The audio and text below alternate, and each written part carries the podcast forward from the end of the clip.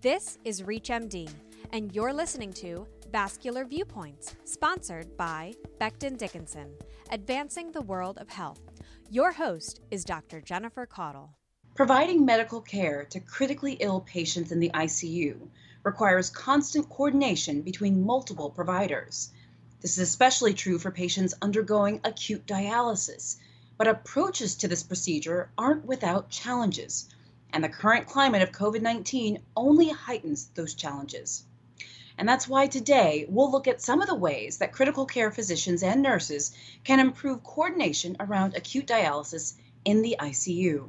You're listening to Vascular Viewpoints on ReachMD. I'm your host, Dr. Jennifer Caudle, and joining me from the University of Nebraska Medical Center are critical care physician Dr. Brian Boer and ICU nurse Grant Fabry. Dr. Boer is an assistant professor of internal medicine in the Division of Pulmonary, Critical Care, Sleep, and Allergy at UNMC. Welcome to you, Dr. Boer. Thanks for having me. Of course. And Grant Fabry is a nurse and clinical instructor at UNMC's College of Nursing. It's great to have you as well, Mr. Fabry. Great to be here. Thank you. Of course. So let's dive right into the subject of care coordination and look at two of the key roles in acute dialysis that of catheter placers and maintenance personnel. So, Dr. Boer, starting with you, what are some of the more common issues or knowledge gaps that circle around catheter placers, such as critical care physicians and interventional radiologists? I would say, as it pertains to dialysis catheters in general, is kind of knowing what catheter to select in the first place. So sometimes people will just ask for a, a, catheter and then may not get the right catheter for the job. So, in terms of position and placement, whether it's going in the patient's neck or groin, for example, and what length that catheter should be, and then just kind of the approach to ensure that the working end of that catheter is in the right place so it's going to be as effective as possible. And is there any friction that ever turns up around who should be doing what when it comes to catheter placement? I would say at Nebraska Medicine, we work really well together in multidisciplinary teams, so there's not really a lot of friction. It usually comes down to bedside catheters being placed either by the critical care team or sometimes the nephrology team in terms of HD catheters. And it, it's really a constant communication of who's available to do it first in the most safe and effective manner. And I would say, I don't know, probably three fourths of our lines at the bedside are placed by the critical care team, and maybe the other fourth of dialysis catheters are by the nephrology fellow or attending. And at Nebraska Medicine, at least, we don't utilize interventional radiology for dialysis catheter placements unless it's a, a tunneled or perm catheter placement or if it's a patient with pre-existing very difficult access that requires fluoroscopy and possible dilation, things of that nature. I see. And on the other side, Mr. Fabry, we have the care and maintenance considerations for these catheters. So, what types of issues crop up from this corner? And do these issues feed back on problematic catheter placement practices sometimes? Yeah, I'll start out by saying that, you know, care of any central line and HD lines are extremely important. We need to be assessing them very, very frequently, you know, every hour to four hours. We have a lot of the issues we see with our lines in the ICU. I wouldn't say are directly related to how they are placed. It's a lot of patient specific issues, you know. I typically work in the cancer ICU here at Nebraska Medicine before the COVID ICU opened. And in that ICU, we just see a lot of bleeding complications from thrombocytopenia. So we would have to figure out ways to safely minimize bleeding on these patients and that you know that could include sandbagging or changing dressings more frequently than 7 days which is our policy here in Nebraska medicine we've even given platelets in the past to patients who need platelet infusions for bleeding purposes Staying with you for another moment, Mr. Fabry, what are some of the technical issues with dialysis equipment in particular that your team has needed to work through in ICU settings? Dialysis units are complicated units and each patient brings a specific different complication to each unit sometimes. We have patients who are you know severely obese which brings issues with pressures being elevated and you know having to turn down blood flow a lot of the issues are resolved by just you know nurses who have had opportunities to take those CVVHD patients multiple times so you can troubleshoot problems sometimes before they start, you know. This isn't a surprise, but we like to have right HD sided catheters in the ICU if it's a neck line. It's just they're easier to use and maneuver with. And a lot of the things that we'll do to help with any issues we have is just a lot of positioning with pillows or um, towels, um, even body positioning. Sometimes we'll have to turn patients on certain sides or elevate arms. So, Dr. Boer, back to you. You know, we just got a better sense of the technical issues that staff encounter with acute dialysis procedures and equipment. But I want to put these challenges in context to the COVID 19 pandemic, which presumably changes the game entirely. So, what impacts has COVID 19 had on your team's approach to dialysis?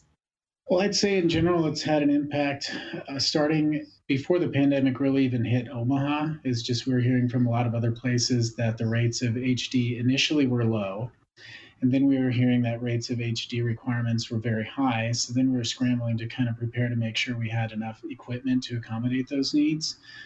We've been lucky enough in Omaha, in the middle of the country, with slower spread and good community measures. We haven't had quite that pandemic surge a lot of other places have had we're very busy, but we haven't outstripped our resources yet. But we're still kind of faced with the challenge of running low on HD machines, uh, the continuous dialysis machines especially. And so trying to kind of be proactive about preventing the need for HD or even limiting HD in patients that may not benefit from it long term if they're otherwise in multi organ failure and not likely to survive their acute illness. We haven't had to make a lot of difficult decisions yet, but those are the sort of things we have to think about in the setting of a pandemic. One thing we've been lucky about, again, too, just in the sense that we're a little bit behind the rest of the country in terms of our numbers, is we were able to see that some places we're seeing acute dialysis needs as high as 50%. I think just because they were being so aggressive about keeping patients dry to prevent the non cardiogenic pulmonary capillary leak and the ARDS. And then it just led to high rates of AKI. So we, I think we've been seeing more on the range of maybe a quarter to a third of our patients ending up in enough acute kidney injury that they might be dialysis candidates. But it's been manageable. I would say it's on par with the rates we'd otherwise see in the, the kind of the severe end of the spectrum of our critically ill patients pre-pandemic. Is there a new norm for volume of acute dialysis procedures in the current environment? I think it's more, at least at Nebraska Medicine specifically, and from what I can get from other places too, it's it's more just the fact that your ICU volumes are increased. So just like you know your ventilator needs maybe two times higher than normal, then in check, your dialysis needs are going to be about double what they normally are. And so, if you're anything like Nebraska Medicine, we're often running kind of at the limit of what we have in terms of not only the machines, but the nurses to do the dialysis. And so we're kind of operating above the norm, and it's probably going to continue that way for a while. Now, Mr. Fabry, coming back to you along the same lines, how has COVID 19 altered the maintenance care considerations for dialysis catheters in ICUs?